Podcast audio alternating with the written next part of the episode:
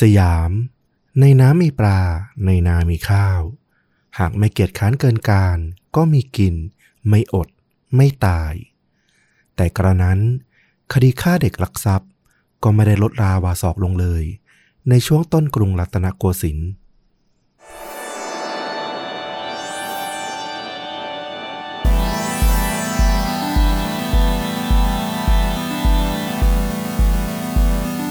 สวัสดีครับ สวัสดีครับ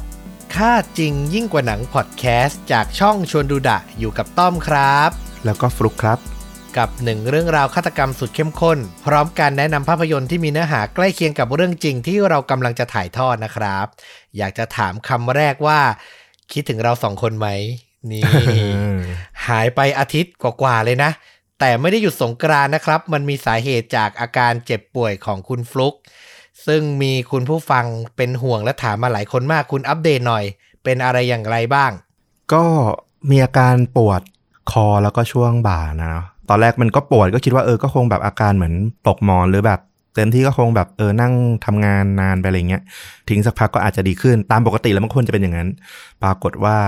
ก็ไม่ไหวนะสองวันละมันก็ยังปวดก็เลยซื้อยาทาน เป็นยาคลายกล้ามเนื้อยาแก้ปวดอะไรประมาณเนี้ยที่มันกินปกติอะนะ ปรากฏว่ายาไม่ช่วย ยาไม่ช่วยเลย ซึ่งมันแปลกมากมันยาไม่ช่วยเลยเนี่ย เราก็เลยรู้สึกว่าเออ หรือว่ามันจะเป็นหนักกว่านั้นกลัวจะเป็นแบบหมอนรองกระดูกหรืออะไรอย่างเงี้ย ก็เลยต้องไปหาหมอ ก็โชคดีว่าเบื้องต้นน่าจะไม่ใช่หมอนรองกระดูกนะก็น่าจะเป็นพวกออฟฟิศซินโดมอะเออก็ต้องระมัดระวังมากขึ้นคราวนี้ก็นอน นอนนิ่งๆ ได้อยู่หลายวันเลย เพราะว่าทำอะไรไม่ได้ละ พยายามไม่ใช้คอไม่ใช้ท่าอ่าไม่ต้องออกท่าทางอะไรมาก ก็เพิ่งดีขึ้นได้ประมาณวันสองวันนี้เอง ที่แบบพอจะมานั่งทำข้อมูลหรือว่านั่งทำคอมได้บ้างอะนะ แต่ก็ต้องบอกว่าเออก็ยังไม่ได้เต็มร้อยอะนะ ก็ยังนั่งนานๆไม่ไหวก็ต้องคอยพักคออยู่เรื่อยๆอืมก็ถือว่าโชคดีด้วยว่ามันหยุดยาวพอดีด้วยเนาะงานการก็เลยได้พักพอดีเนาะใช่ใช่เอาล่ะ ก็ใครที่เป็นห่วงคุณฟลุกนะครับ ก็รวมๆคืออาการดีขึ้นแล้วเนาะ แม้จะยังไม่เต็มร้อยเปอร์เซ็นแล้วก็อาจจะใช้เวลาในการอัดแล้วก็หาข้อมูลแบบทำทำพักๆไปบ้างอืมแต่เดี๋ยวเราก็จะตัดต่อให้มันสมูทเหมือนเดิม ใครที่ฝากให้กำลังใจมาคุณฟลุกก็รับไปเห็นใช่ไหมคอมเมนต์เพียบเลย เห็นอยู่ ถึงจะเปิดดูไม่ได้บ่อยนะ แต่ว่าก็เปิดทีหนึ่งก็เห็น ต้อมไปโพสต์เนี่ยหลาย ๆ คนก็จะมาทักมาถามถึงเรื่องอาการของเราแล้วก็เออขอบคุณมาก ๆ ดีใจมาก ๆ ที่ยังคิดถึงกันอยู่ เอาล่ะครับ ในที่สุดต้อมกับฟลุกก็ยังกลับมาจัดรายการให้ทุกท่าน รับฟังกันได้อยู่เหมือนเดิมนะครับผมแต่ถ้าอาการเกิดมีขึ้นมาหนักหน่วงขึ้นมาอีกก็อาจจะต้องขออนุญาตพักเบรกก็เดี๋ยวว่ากันไป อืมถ้าไหวอยู่ก็ต้องลุยกันต่ออยู่แล้วเนาะมีกำลังใจดีๆ เยอะขนาดนี้ ถูกต้องครับ หกหมื่น subแล้วใช่ไหมหกหมื่น sub แล้วดีใจมาก เดี๋ยววันนี้คุยเรื่องอาการคุณเยอะแล้วเดี๋ยวเรื่องหกหมื่น sub เดี๋ยวว่ากันตอนหลังแล้วกันนะครับโอเคเดี๋ยวคนเขาจะรอฟังเรื่องราวกันแล้วแล้วไม่ได้ฟังนานแล้วด้วย พักมาหนึ่งสัปดาห์นะครับ เอาล่ะ เรื่องราววันนี้สไตล์ไหนครับที่คุณฟลุกนำมา เป็นเรื่องที่ผมเคยอ่านมานานและจากเว็บอ่าศิลปะ วัฒนธรรมอะนะก็เป็นนิยสารที่รวบรวมเรื่องเก่าๆ ทั้งในไทยทั้งต่างประเทศ แล้วไปเจอเรื่องนี้เรารู้สึกว่าเออมันมีอะไรที่น่าสนใจมากๆ เป็นมุมเชิงประวัติศาสตร์ พื้นบ้านที่แบบเรารู้สึกแบบ เออ เราไม่เคยคิดเลยว่ามันมีมุมนี้ในประเทศไทยด้วย เออแหม่เคสจากเมืองไทยมาอีกแล้ว น่าสนใจมากนะครับผม คราวที่แล้วนี่ชื่อตอนเชียงใหม่กับรถไฟส่งศพ เข้มข้นมากแล้วก็มีหลาย ๆ ท่านที่ชื่นชอบมาก วันนี้มาฟังเคสไทยจากฟลุกอีกรอบหนึ่ง พร้อมแล้วเชิญเลยครับ ครับ วันนี้ก็พาต้อมแล้วก็คุณผู้ฟังทุกท่านนะครับ ย้อนกลับไปไกลสักหน่อยหนึ่งนะ ไกลกว่ารอบก่อนที่เชียงใหม่ด้วย เพราะอันนี้เนี่ยต้องเล่ากันไปถึงต้นรัตนโกสินทร์กันเลยทีเดียวอือหือรัชกาลที่หนึ่งรัชกาลที่สองประมาณนั้นเลยป่ะสมัยนั้น ใช่ก็จะคาบเกี่ยวกันมาหลายช่วงราชการ แต่ว่ามันจะเป็นเคสคดีที่มันเกิดคล้ายๆกัน คราวนี้ก็ต้องบอกว่าเรื่องราวในวันนี้เนี่ยมันก็จะเป็นลักษณะเคสที่เกิดใกล้เคียงกันอย่างที่บอกนะมันอาจจะไม่ได้มีเคสใหญ่ๆเคสเดียวแบบทุกทีที่เราเล่า ก็ขอให้ติดตามกันไปเรื่อยๆ แล้วกันว่าสุดท้ายแล้วมันจะเป็นแบบไหน ต้องบอกว่าในช่วงรัชกาลที่หนึ่งเนี่ยเขาก็จะมีการร่าง ตรากฎหมายเนาะที่ชื่อว่าตราสามดวงเนี่ยออกมา หลายคนก็คงเคยเรียนแล้วก็เคยได้ยินมา ในช่วงปี 2347 กฎหมายฉบับนี้ก็ถูกบังคับใช้ขึ้นมาในประเทศไทยในสมัยนั้นที่ยังใช้ชื่อว่าสยามอยู่นะที่ชื่อว่ากฎหมายตราสามดวงเนี่ยก็เพราะว่ามันจะมีการประทับตาประกอบด้วยตาราชสี ก็เป็นของตำแหน่งสมุหนายกในขณะนั้นนะเนาะ แล้วก็ตาโคชสีของตำแหน่งสมุหการาโหม แล้วก็ตราบัวแก้วสำหรับตำแหน่งโกษาธิบดีหรือพวกพระคัง รวมถึงพวกดูแลกิจการระหว่างประเทศไปด้วย ซึ่งถ้าใครคุ้นๆเนี่ยก็ต้องบอกว่าไอ้ตราเหล่านี้เนี่ยปัจจุบันก็ยังมีการใช้งานอยู่ ถ้าจำได้ก็คือตาราชสีเนี่ยก็คือตาประจำกระทรวงมหาดไทย สมุหนายกในยุคนั้นก็คือมหาดไทยในยุคนี้เนี่ยเนาะโคชสีก็เป็นตราของกระทรวงกลาโหม แล้วก็ตรา บัวแก้วก็เป็นของกระทรวงต่างประเทศนะตามลำดับที่เล่ามา ก็คือให้เห็นความสำคัญว่าไอ้ตากฎหมาย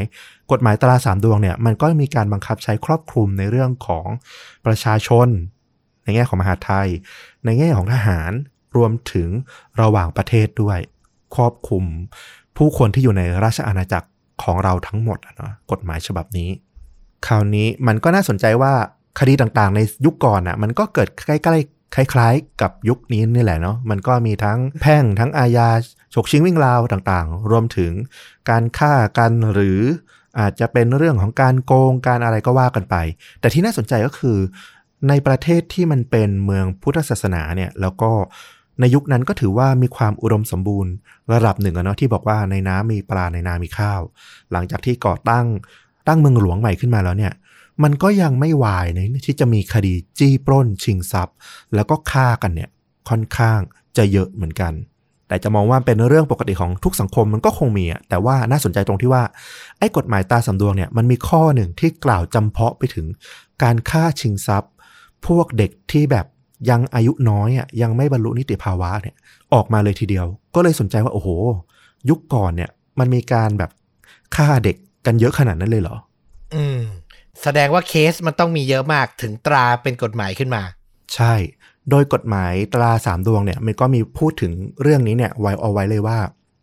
อันนี้เอาตามข้อความของในตัวกฎหมายมานะ เขาบอกว่าอาณาประชาราษฎรเนี่ยทุกวันนี้ย่อมตกแต่งบุตรหลานเนี่ยให้ใส่กำไลเท้ากำไลมือทุกวัน จะหาเอาพี่เลี้ยงแม่เลี้ยงเนี่ยมาคอยดูแลพิทักษ์รักษาไว้ตลอดเวลาเนี่ยก็ไม่นะ ปล่อยทิ้งบุตรหลานเนี่ยให้ไปเล่นไกลบ้านไกลเรือน ก็จะมีพวกคนคิดไม่ซื่อเนี่ยคอยล่อลวงลักพาตัวไป เอาบุตรหลานของพวกประชาราษฎรเนี่ยไปฆ่าเสียแล้วก็ตัดเท้าตัดมือถอดเอากำไลเนี่ยออกไป พิจารณาโทษพบว่าเป็นจริงแล้วบ้างก็มี ยังพิจารณาสืบสวนกันอยู่บ้างก็มี ไอ้พวกที่พิจารณาแล้วว่าเป็นจริงลักตัวเด็กไปฆ่าชิงทรัพย์เนี่ย ก็ให้ประหารเสียให้ตกไปตามกัน คราวนี้ก็ต้องบอกว่าโอ้โหวิธีการลงโทษ สมัยโบราณเนี่ย ถ้าใครเคยฟังมาบ้างเนี่ย ก็เสิร์ฟสยองมากเช่นกันนะ แล้วก็ต้องบอกว่าโทษของการลักพาเด็กหรือเด็กทารกเนี่ย ไปฆ่าชิงทรัพย์เนี่ยเขาถือโทษเป็นเหมือนกับการละเมิด พระมหากษัตริย์ แล้วก็การฆ่าคนใดๆเนี่ยที่ร้ายแรงมากๆเนี่ยนะเทียบเท่ากันเลย เขาระบุไว้ว่าแลโจรลักทารกไปมิได้กลัวเนี่ย แกบาปหยาบช้าสาหัส ให้ตัดมือตัดเท้า ตัดคอทารกเนี่ยถอดเอากำไรและเครื่องประดับก็ดี ท่านว่ามันพวกนี้เนี่ยเป็นผู้ร้ายยิ่ง ให้ลงโทษลงทัน 21 สถาน 21 สถานเนี่ยในยุคนั้นคืออะไร ยกตัวอย่าง ข้อแรกๆก็คือ ให้ต่อยกระบาลนะ ต่อยศีรษะเนี่ยจนศีรษะเปิดออก ให้มีบาดแผลเปิดออก แล้วให้เอาครีมคีบเหล็กแดงเนี่ยร้อนๆเนี่ย ยัดใส่ลงไป ให้มันสมองในหัวเนี่ย มันพุ่งฝูกมา เหมือนกับหม้อน้ำเดือดอื้อหือฟังแล้วโหดนะ โหดมาก สถานที่สองเนี่ยเขาบอกว่าให้ตัดเนื้อเนี่ย ตั้งแต่ใบหน้า ลากมาทั้งสองข้างถึงใบหูเนี่ย ขมวดลงไป ถึงต้นคอด้านหลังเนี่ย แล้วก็ให้หาหมวดกระดุมเอ่อเขาเรียกหมวดผมเนี่ยเอาไม้สอดเข้าไปเนี่ย แล้วก็หมุน เหมือนกับผู้หญิงเวลารัดผมข้างหลังอะม้วนอะแต่อันเนี้ยคือดึงหนังหน้าเข้าไปอะแล้วก็ไปม้วนดึงไว้ข้างหลังอะอื้อหือแล้วพอหนังศีรษะโกรนไปหมดแล้วเนี่ย ถูกดึงถูกถลกไปหมดแล้วเนี่ย ก็ให้เอากรวดทรายหยาบเนี่ยขัดกระบาลศีรษะจนขาว เรียกว่าทรมานมากนะนอกจากนี้ก็ยังมีโทษพวกแบบเอาเหล็กตะขอเนี่ย ดึงปากให้กว้างแล้วก็เอาไฟจี้ลงไปในปากบ้างก็มี กรีดปากให้กว้างถึงใบหูเนี่ยก็มี เอาผ้าชุบน้ำมันอะพันตัวแล้วก็จุดเผาทั้งเป็นเนี่ยก็มี เรียกว่า 21 สถานเนี่ยฟังแล้วก็โหดมาก ที่ทำไมต้องลงโทษโหดขนาดนี้ก็เพื่อไม่ให้คนเนี่ยอยากจะทำผิดให้กลัวโทษเหล่านี้เนาะเออ ก็ว่ากันไป แต่ถึงบทลงโทษจะโหดร้ายทารุณอย่างไรก็ตามนะอย่างที่เราพูดไปเมื่อกี้เนี่ย แต่ก็หยุดพวกคนที่โลภมากหรือคนที่ชั่วช้าสามานเนี่ยนะรวมถึงพวกที่ติดการพนันเนี่ย ก็มักจะเป็นกลุ่มหนึ่งที่แบบ ชอบฆ่าเด็กลักทรัพย์เด็กเนี่ย ก็หยุดพวกนี้ไม่ได้นะอืมเขาบอกว่าปัญหาหนึ่งเนี่ย นอกจากเอเรื่องของพวกโจรขโมยชุกชุมแล้วเนี่ยนะ มันก็เป็นปัญหาเชิงวัฒนธรรมโดยที่ พ่อแม่ผู้ใหญ่ของบ้านเนี่ย ชอบเอาเครื่องประดับเนี่ยมาสวมใส่ให้ลูกหลาน ติดตัวเอาไว้ อาจจะด้วยความรักความเอ็นดูบ้างหรือว่า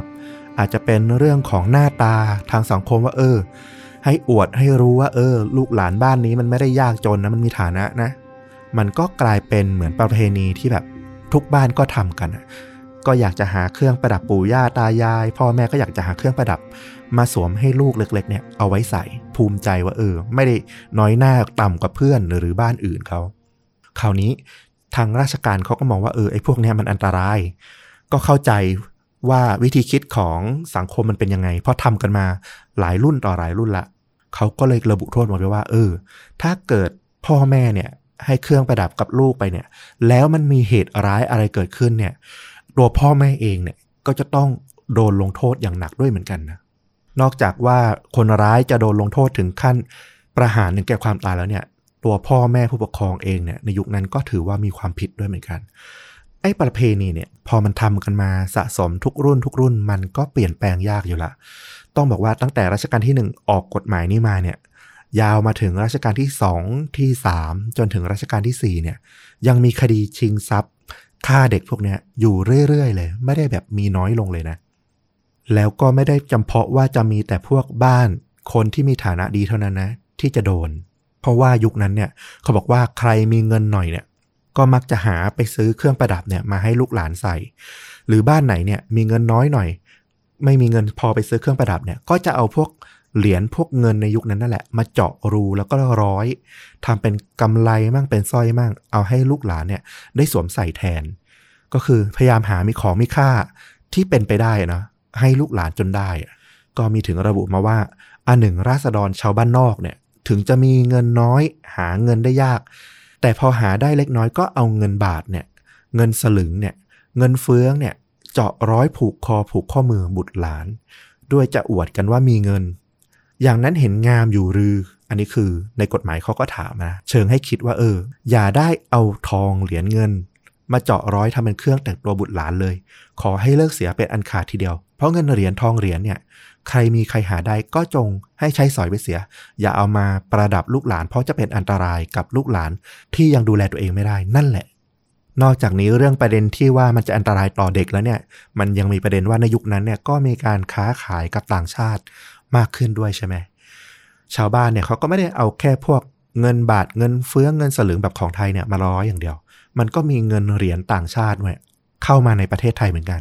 ชาวบ้านก็นิยมเหมือนกันเอาเงินต่างชาติเนี่ยมาเจาะมาร้อย แทนเครื่องประดับด้วยคราวนี้รัชกาลที่ 4 ท่านก็เล็งเห็นนะนะว่าเออเดี๋ยวพวกต่างชาติเขาไมาเห็นก็จะรู้สึกไม่ดีอีกเพราะว่าบนเหรียญเนี่ยมันก็จะมีรูปของกษัตริย์บ้านนั้นเมืองนั้นเขาอยู่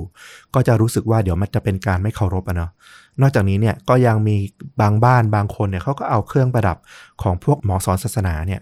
อย่างพวก ไม้กางเขนอะไรอย่างเงี้ย ก็ามาห้อยประดับให้ลูกหลาน คราวนี้ก็ตามภาพนึกออกเนอะเวลาคนเด็กสมัยก่อนอะห้อยเนี่ยมันก็แบบบางทีมันก็ไม่ได้ห้อยคอห้อยมืออย่างเดียวนะมันก็ห้อยเป็นจับปิ้งบ้างห้อยเป็นแบบเหมือน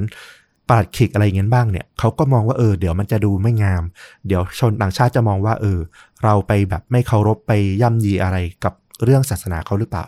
กลัวจะเป็นปัญหาตามมาก็เลยออกเตือนว่าเออ อ้พวกสิ่งเหล่านี้ทั้งเหรียญเงินทั้งพวกเครื่องประดับใดๆทั้งหลาย ไม่ว่าจะของไทยของเทศเนี่ย อย่าเอามาประดับลูกหลานเลยไม่ดี อืมแล้วต้องนึกด้วยนะว่าเรื่องราวทั้งหมดนี้มันเกิดขึ้นเมื่อแบบร้อยกว่าปี 200 ปีที่แล้ว ซึ่งแบบโอ้โห เป็นยุคที่เรื่องวัฒนธรรมหรือเรื่องศาสนานี่เข้มข้นอืมแล้วก็โอ้โหมีถ้ามีการดูหมิ่นกันนี่โทษหนักแล้วเป็นที่ประจานอะไรนี่หนักหนามากนะ ใช่ แต่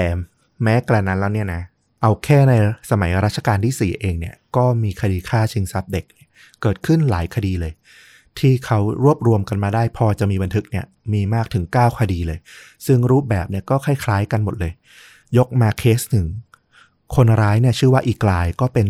ทาสหญิงนะอยู่ในเรือนของท่านหมื่น คนหนึ่ง ที่บางตะนาวสีแขวงเมืองนนทบุรีนี่เอง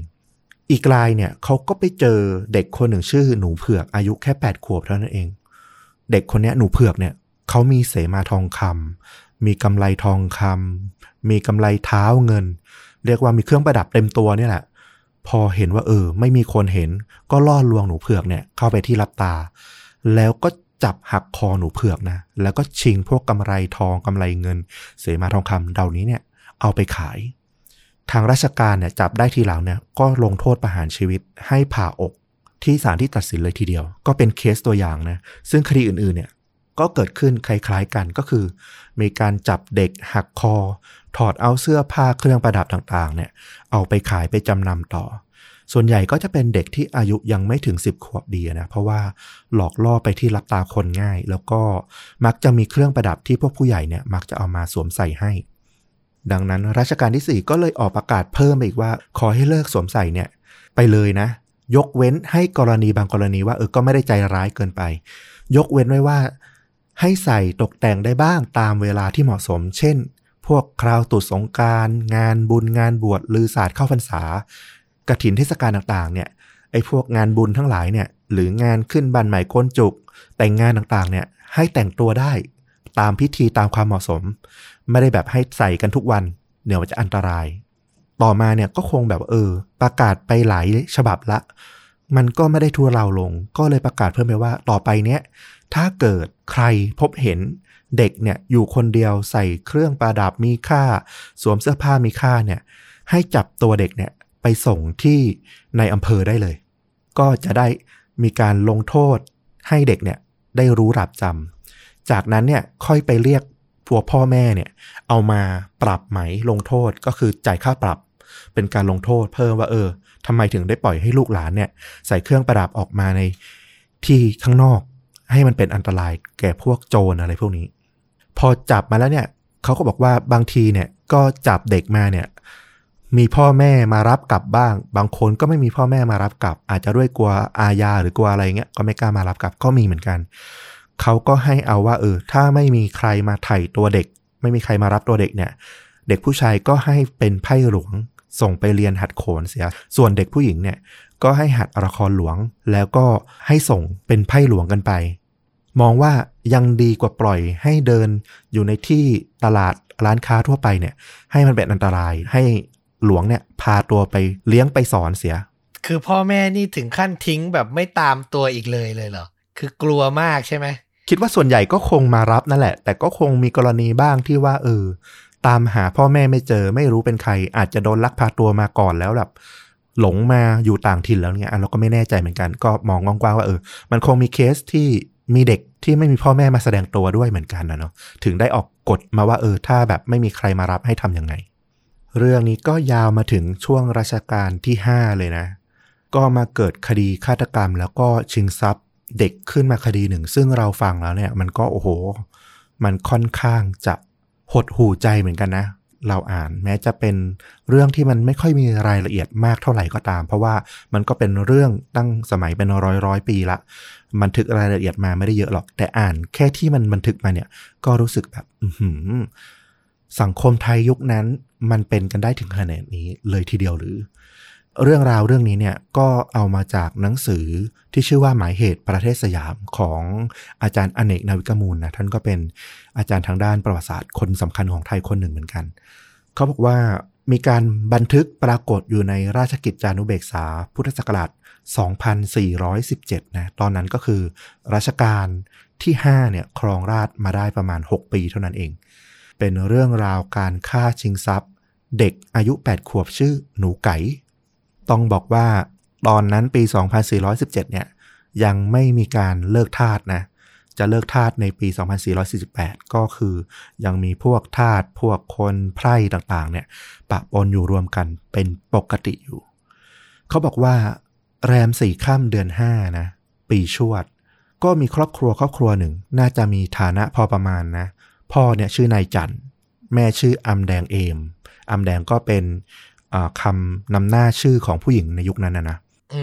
แล้วก็มีลูกชื่อว่าหนูไก่อายุ8ขวบ เราไม่ก็ไม่แน่ใจว่าการเรียกว่าหนูไก่เนี่ย จะเป็นเพศชายหรือเพศหญิงแต่เราเข้าใจว่าน่าจะเป็นเพศชายอะนะหนูไก่เนี่ยเขาก็มีสวมใส่กำไรเงินที่เท้าเนี่ยคู่หนึ่ง หนักข้างละ5บาท มีเสมาทองคำหนักสองสลึง แล้วก็นุ่งผ้าสีม่วงแดงผืนหนึ่ง คาดผ้าอีกท่อนหนึ่ง ก็เรียกว่าเป็นเด็กที่น่าจะที่บ้านมีฐานะแหละ มีเครื่องประดับแล้วก็เสื้อผ้าอาภรณ์ที่ค่อนข้างจะมีราคา ทั้งสามคนเนี่ยพ่อแม่ลูกเขาก็พากันไปที่วัด ไปทำบุญเลี้ยงพระกัน น่าจะเป็นวันพระแหละ วัดที่ไปเนี่ยก็คือวัดบางเกาะแขวงเมืองสมุทรสงคราม เราเข้าใจว่าปัจจุบันนี้น่าจะหมายถึงวัดบางเกาะเทพศักดิ์นะ ใครไปเที่ยวอัมพวาก็น่าจะเคยได้ไปเที่ยวที่วัดนี้ด้วยเหมือนกัน เป็นวัดโบราณมาตั้งแต่สมัยอยุธยาละ ตอนนั้นน่ะก็น่าจะชื่อว่าวัดบางเกาะเฉยๆ ด้วยความที่มันก็เป็นงานบุญวันพระตามประเพณีเนาะตามที่ระบุไปก็บอกว่าเออ ยกเว้นให้ให้ใส่ได้บ้างตามโอกาส อันเนี้ยทางนายจันแล้วก็อัมแดงเอมเนี่ยก็เลยให้ลูกเนี่ยหนูไก่เนี่ยก็ใส่เครื่องประดับเนี่ยติดตามไปที่วัด แต่ว่าตอนที่ทำบุญเลี้ยงพระกันเนี่ยปกติเด็กก็ไม่ค่อยจะสนใจจะอยู่ เลี้ยงพระฟังเทศฟังธรรมอยู่ละ เพราะว่าเด็กยังเล็กก็ยังชอบเล่นติดเล่นมากกว่า หนูไก่เนี่ยเขาก็เลยขอพ่อแม่เนี่ยลงมาเล่นอยู่ด้านล่าง ตรงลานวัดด้านล่าง ก็วิ่งเล่นที่ลานวัดเนี่ยกับพวกเด็กเล็ก ๆ ที่รุ่นราวคราวเดียวกัน แล้วก็พวกเด็กวัดต่างๆ พอเลี้ยงพระเรียบร้อยเนี่ยนายจันก็จะเตรียมกลับบ้านเนี่ยแหละ ก็ลงไปตามหาหนูไก่ จะเรียกให้กลับบ้าน ปรากฏว่าไปดูตรงลานวัดตรงใต้ต้นพิกุลเนี่ยหนูไก่ ไม่อยู่ตรงต้นพิกุลซะละ ก็ลองถามพวกเด็กแถวๆนั้นนะที่ใครผ่านไปผ่านมาเนี่ยก็ถามว่า เออ เห็นหนูไก่ไหมเด็กเนี่ย แถวนั้นก็บอกว่า ก็ไม่เห็นนะ ไม่เห็นมาสักพักใหญ่แล้วนายจันก็ร้อนใจไปละเออ ไปบอกอำแดงเอมภรรยาตัวเอง บอกเมียตัวเองว่า เออ ลูกเราหายนะ มาช่วยกันหาหน่อย ก็ออกตามหากันชาวบ้าน พอรู้เรื่องก็ช่วยออกกันตามหา ปรากฏว่า หาไม่เจอ หากันไปห้าหกวันเลยนะ พยายามตามหาทั้งในวัดทั้งในชุมชนเผื่อใครจะเห็นบ้าง ก็ไม่มีใครเจอ ก็เริ่มคิดกันแล้วว่า เออ วัดบางเกาะเนี่ยมันก็เป็นวัดที่อยู่ใกล้ลำคลอง ใกล้แม่น้ำต่างๆ เนี่ย ก็เป็นไปได้เหมือนกันว่า หนูไก่อาจจะวิ่งเล่นแล้วเผลอตกน้ำตกท่าไปหรือเปล่า แต่คราวนี้เนี่ยมันผ่านมาห้าหกวันละ ถ้าตกน้ำตกท่าจริงเนี่ยนายขณะนี้น่าจะเห็นร่างเนี่ย ลอยขึ้นมาบ้างแล้วแต่ตอนนี้ก็ยังไม่เห็น ในที่สุดเนี่ยพอตามหาที่ไหนก็ไม่เจอแล้วเนี่ยนะ ชาวบ้านเขาก็เลยว่า เออ งั้นลองมาสำรวจในวัดดูก่อนละกัน เพราะว่าก็เป็นจุดที่เห็นครั้งสุดท้ายแล้วก็ไม่มีใครเห็นอีกเลยว่า เออ หนูไก่เนี่ยจะถูกใครพาออกไปนอกวัดเนี่ย น่าจะอยู่ในวัดนี่แหละ ก็เลยช่วยกันพยายามหาในวัด ในวัดเนี่ยก็มีสระน้ำอยู่หลังโบสถ์ ชาวบ้านก็เลยลงไปช่วยกันงมหา เผื่อว่าจะมีร่างของหนูไก่เนี่ยจมน้ำอยู่ ปรากฏว่าไปเจอจริงๆ ไปเจอร่างหนูไก่เนี่ยถูกหมกโคลนอยู่ในสระน้ำที่วัดบางเกาะ พอเอาศพขึ้นมาเนี่ยปรากฏว่าไม่ได้มีลักษณะเหมือนคนจมน้ำตายนะ ต้นคอเนี่ยช้ำเขียวมีรอยกระดูกหักออกมา หน้าผากเนี่ยก็เห็นรอยแบบกระดูกยุบลงไปเลย ทางด้านไหล่เองเนี่ยก็มีบาดแผลมันถูกแทงด้วย ส่วนเครื่องประดับมีค่าแล้วก็เสื้อผ้าอาภรณ์ที่ราคาแพงเนี่ยก็หายไปหมดเลย กลายเป็นว่าหนูไก่เนี่ยถูกฆ่าชิงทรัพย์ แล้วก็หมกศพเอาไว้ในวัดนั่นแหละโหดร้ายมากนะ แล้วในวัดอะ อืมคราวนี้พอเป็นเรื่อง ฆ่าเด็กเนี่ยก็เป็นคดีใหญ่อย่างที่บอกนะ ที่เราบอกว่ากฎหมายตาสามดวงเนี่ย ระบุเอาไว้เทียบเท่าโทษเหมือนกับการละเมิดพระมหากษัตริย์เลยว่าอย่างนั้นเนี่ยนะพระยาราชพงศานุรักษ์เนี่ยท่านก็เป็นผู้สำเร็จราชการเมืองสมุทรสงครามนะก็ออกมาสืบคดีคดีนี้ด้วย ก็ไปสืบจนไปพบว่า เออ ถ้ามันมีการชิงทรัพย์เด็กเนี่ยส่วนใหญ่ก็ต้องเอาพวกเนี้ยไปขายต่อพวกเครื่องประดับเนี่ยไปขายต่อหรือไม่ก็เอาไปจำนำดังนั้น ไม่ยากหรอกก็ไปตามสืบพวกร้านรับจำนำนี่แหละว่า มีใครเนี่ยในช่วงเวลาใกล้ๆเนี่ย เอากำไรเงิน เอาเสมาทองเนี่ย ที่หนูไก่เนี่ยเขาสวมใส่เนี่ยเอาไปจำนำไปขายบ้างหรือเปล่า ในที่สุดก็ไปตามพบคนสองคนนะชื่อว่าไอ้สุกกับไอ้กล่อม ตามมาก็มาเค้นถามจนทั้งสองคนเนี่ยก็สารภาพจนได้ว่าเออในวันเกิดเหตุเนี่ย ทั้งสองคนเนี่ยไอ้สุกกับไอ้กล่อมเนี่ยเขาไปกินเหล้ามา อยู่ที่บ้านคนรู้จักเนี่ย ตั้งแต่เช้ามาเลย พอกินเมากันได้ที่จะลากลับผ่านวัดก็เดินแวะเข้ามาในวัด ก็เห็นหนูไก่เนี่ยกำลังเล่นเก็บดอกพิกุลอยู่อย่างสนุกสนาน ก็เลยเดินเข้าไปเล่นกับหนูไก่ด้วย ไอ้กล่อมเนี่ยก็ปีนขึ้นไป บนต้นนะนะเขย่าให้ดอกพิกุลเนี่ยมันร่วงลงมา ให้หนูไก่เนี่ยได้เก็บได้เล่น หนูไก่ก็ดีใจสิเออมีผู้ใหญ่มาเล่นมาช่วยแบบ ให้มีดอกพิกุลลงมาอะไรเงี้ยก็เล่นด้วยสนุกด้วย เล่นกันไปเล่นกันมา ปรากฏว่า เลี้ยงพระเสร็จ ชาวบ้านก็กลับกันหมด แถวนั้นก็เรียกว่าเงียบสนิทแทบไม่มีคนอยู่ละไอ้กล่อมเนี่ยก็ลงมาจากต้นไม้ ลงมาบอกกับไอ้สุกว่า สมคเนเราละก็คือเหมือนกับที่คิดเอาไว้แล้วว่า เออ เดี๋ยวชาวบ้านกลับหมดอะได้โอกาสพวกเราละไอ้สุกก็ชวนหนูไก่นะให้เล่นต่อส่วนไอ้กล่อมเนี่ย ก็อาศัยช่วงที่หนูไก่เนี่ยอยู่คนเดียวกับไอ้สุกเลยเนี่ย เดินเข้าไปในวัดเข้าไปในกุฏิ ไปหามีดที่อยู่ในกุฏิวัดเนี่ย เอามา แล้วก็ไปเดินหาหมากต้นไม้อะนะ เอามาตัดเป็นสามท่อน กว้างประมาณสี่นิ้ว ยาวประมาณศอกเศษ ก็ถือคล่องมือนะ เป็นไม้เหมือนไม้หน้าสามอะแต่เป็นไม้ต้นหมากแทน แล้วก็เหลาปลายให้แหลมพอประมาณ แล้วมันก็หามีดดาบอีกเล่มหนึ่งมาเพิ่ม ถือไปด้วยกัน มีดดาบเล่มหนึ่ง แล้วก็ไม้หมากอีกสามซีก ไอ้สุกเห็นไอ้กล่อมเนี่ย ถือไม้หมากมาแล้วเนี่ย ก็ทำทีชวนหนูไก่นะว่าเออ ไปเดินเล่นที่สระน้ำกันดีกว่า ตรงนี้น่าเบื่อละ หนูไก่ก็คิดว่า เออ เล่นกับพวกพี่พวกผู้ใหญ่เขามากันระยะหนึ่งแล้ว ก็เริ่มสนิท ชวนไปไหนก็เชื่อ ก็ตามไปถึงสระน้ำหลังโบสถ์พอได้จังหวะ ไอ้สุกเนี่ย ก็เอาไม้หมากที่ไอ้กล่อมถือมาเนี่ย ตีท้ายทอย ตรงที่ผมดกของหนูไก่เนี่ย เข้าไปหนึ่งที ฟาดแรงจนหนูไก่เนี่ย กลิ้งตกลงสระนะ เงยหน้าลอยน้ำขึ้นมาแล้วก็ชักดิ้นชักงอด้วยความเจ็บปวด ไอ้สุกเนี่ย พอตีแล้วก็เดินลงไป หาลูกมะพร้าวเนี่ย ลูกแบบตันๆหนักๆเนี่ยปาซ้ำลงไป ใส่ที่ใบหน้านะ จนหน้าผากของหนูไก่เนี่ยยุบแล้วก็ไอ้สุกเนี่ยแหละ ที่เดินลากหนูไก่เนี่ย ลากลงไปที่กลางสระก่อนที่ไอ้กล่อมเนี่ยจะตามมาแล้วก็เอาดาบเนี่ย แทงที่ไหล่ซ้ายของหนูไก่อีกทีหนึ่ง ต้องย้ำอีกทีว่าหนูไก่เนี่ยแค่แปดขวบเท่านั้นเองนะต้องลงมือกระทำที่มันรุนแรงแล้วก็เลวร้ายขนาดนี้อืมโหดร้ายมาก แน่นอนว่าทั้งกดจมน้ำทั้งถูกแทงทั้งถูกทุบตี ในที่สุดหนูไก่ก็ขาดใจตาย ไอ้สุกก็แก้ผ้าเอาผ้านุ่งผ้าห่มเนี่ยแล้วก็เครื่องประดับทั้งหลายเนี่ยเอาออก แล้วก็ช่วยกันกับไอ้กล่อมเนี่ยเอาศพฝังลงไปในโคลนนะของสระน้ำแล้วไม้หมากที่เหลามาเนี่ย ก็เอาไว้แทงขัดศพไม่ให้ลอยขึ้นมา ก็เป็นสาเหตุว่าห้าหกวันมาละทำไมถึงไม่เห็นศพของหนูไก่เนี่ยลอยขึ้นมา บนสระน้ำสักที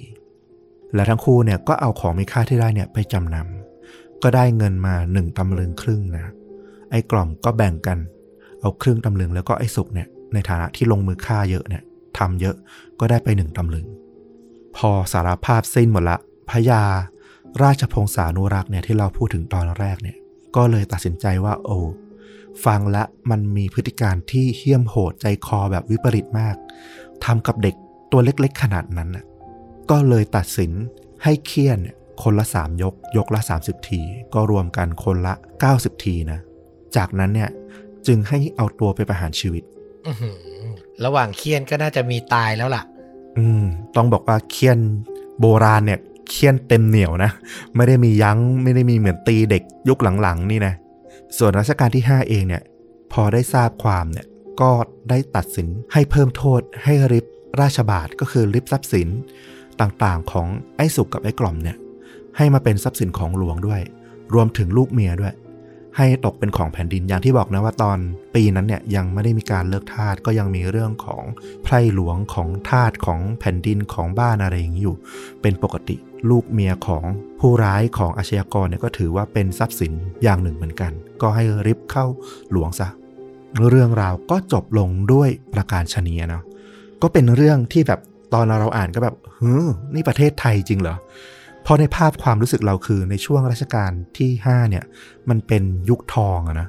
ยุคที่มันสีวิไลแล้วอะเราไม่คิดว่าเออมันจะมีคดีที่แบบโหดร้ายรุนแรงแล้วก็แบบปาดเถื่อนได้ขนาดนี้เลยหรือ ถ้าให้เรามองเราว่าก็น่าจะเป็นช่วงต้นที่พระองค์ท่านเพิ่งขึ้นของราชด้วย อืมยังไม่ได้แบบว่ามีการปรับเปลี่ยนปรับปรุงบ้านเมืองเยอะ ก็เลยอาจจะยังมีเคสอย่างนี้ค่อนข้างเยอะอยู่ ก็พอเข้าใจได้ แต่เอาจริง ๆ นะ ยุคสมัยจนถึงปัจจุบันเรื่องราวความรุนแรงอย่างนี้ มันก็ยังเกิดอยู่ แต่แค่มันเปลี่ยนรูปแบบไปเท่านั้นเอง อืมคือฟังเรื่องราวมาทั้งหมดนี้แล้วอะ่ะ มันน่าสนใจตรงที่ได้เห็นรายละเอียดของบ้านเมืองแล้วก็วิวัฒนาการของกฎหมาย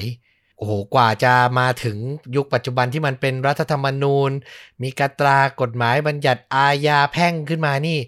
โอ้โห กว่าจะซับซ้อนอย่างนี้ได้ต้องใช้เวลานานเหมือนกันเนาะอืม จริงนะ ในสมัยก่อนนี่เท่าที่ฟังเหมือนอารมณ์มันจะมีแบบแก้ไขปัญหาเฉพาะหน้า คืออะเคสแบบนี้เกิดบ่อย ก็ตรากฎหมายขึ้นมาเพื่อจัดการมัน แล้วก็วิวัฒนาการกันไปเรื่อย เพิ่มโทษกันไป แต่ก็เข้าใจได้อะคือเรื่องราวไอการซื้อเครื่องประดับให้เด็ก แต่งตัวดูแพงอะไรอย่างเงี้ยมันก็สะท้อนมาจนถึงปัจจุบันนะเนาะแค่เราเปลี่ยนจากพวกเงินพวกทองกลายเป็นพวกแบบอุปกรณ์หรือเสื้อผ้าแบรนด์เนมอะไรประมาณเนี้ย อืม ซึ่งจริง ๆ อะ อันนี้คือเราเอาตัวเราเป็นที่ตั้งนะ เราไม่ได้แบบว่าบอกว่าคนทั่วไปเป็น เราก็ยังเห็นอยู่ในญาติผู้ใหญ่ของเราที่ถ้ามีหลานเกิดใหม่ก็เอาทองมารับไหว้ใส่กำไรทอง หรืออะไรเงี้ยให้มันดูแบบว่า อ่า ดูดีอะในความรู้สึกของเขาอะเนาะแต่สำหรับเราเออเราค่อนข้างกลัวนะ จริง ๆ เรารู้สึกแบบเนี้ยว่า เออมันสามารถเกิดเหตุการณ์แบบนี้ได้ง่าย ๆ เพราะต้องคิดไว้อย่างหนึ่งว่า เด็กๆเขาไม่มีทางปกป้องตัวเอง ใช่ แล้วยิ่งถ้าพ่อแม่หรือผู้ปกครองที่บ้านเขาเนี่ยไม่สามารถที่จะแบบอยู่กับลูกได้ตลอดเวลาเนอะมันก็มีโอกาสเหมือนกันที่แบบเด็กเล็กประมาณหนึ่งที่แบบเดินได้เล่นได้เองแล้วเนี่ย ก็มีโอกาสที่จะไปเล่นของเขาเองแล้วแบบหลุดหูหลุดตาไปเนี่ย ก็อันตรายนะอืม ใช่ นั่นแหละ มันก็เลยเป็นดาบสองคม แล้วยิ่งในสมัยก่อน คือกฎหมายมันยังไม่ได้พัฒนา มันยังไม่ได้มีการป้องกันจนเท่าสมัยปัจจุบัน โอ้โห มันก็ยิ่งเกิดขึ้นง่ายใหญ่เลย นั่นแหละเออ มันก็เป็นภาพสะท้อนให้เห็นบ้านเมืองในสมัยนั้นได้เป็นอย่างดีเนาะแต่ถ้าจะมีอะไรที่แอบเสียดายนิดนึงก็คือ เรารู้สึกว่าเรื่องราวในยุคเก่าๆของ ถ้าเป็นประเทศที่เขาจดบันทึกเก่งๆนิดนึงอะ่ะ มันจะมีเยอะกว่านี้ อืม เออ แล้วเราจะได้ถกเถียงอะไรเยอะกว่านี้นึกออกใช่ไหมคือยกตัวอย่างเนี่ยไม่ได้จะบอกว่าประเทศเขาดีกว่าเราไปหมด แต่ว่ามันเป็นอย่างนั้นจริง ๆ เวลาที่ไปหาข้อมูลประวัติศาสตร์เก่าๆอะ ประเทศที่เขาจดบันทึกเก่งๆมันจะโอ้โห ละเอียดอะคือพูดว่าอย่างไรว่าความว่าอย่างไร คนอยู่ที่ไหนเหยื่อเป็นใครมันจะชี้ชัดมากกว่านี้เออแล้วเราก็มีโอกาสได้เรียนรู้มากกว่านี้ อันนี้ก็น่าเสียดายนิดนึงอืมแต่ถ้าใครแบบว่าเชี่ยวชาญด้านประวัติศาสตร์ไทยแล้ว รู้สึกว่ามันมีบันทึกอะไรที่น่าสนใจแล้ว ละเอียดกว่านี้แล้วอยากจะแชร์กันก็คอมเมนต์มาได้เนาะอืมเราก็ชอบนะ สุดท้ายแล้วการเรียนรู้ประวัติศาสตร์มันก็คือ เรียนรู้เพื่อให้เข้าใจปัจจุบันนั่นแหละ น่าสนใจ แล้วภาพยนตร์น่ะ คุณอยากแนะนำเรื่องประมาณไหน มันไม่มีเรื่องที่แบบตรงเป๊ะหรอกแต่ว่าด้วย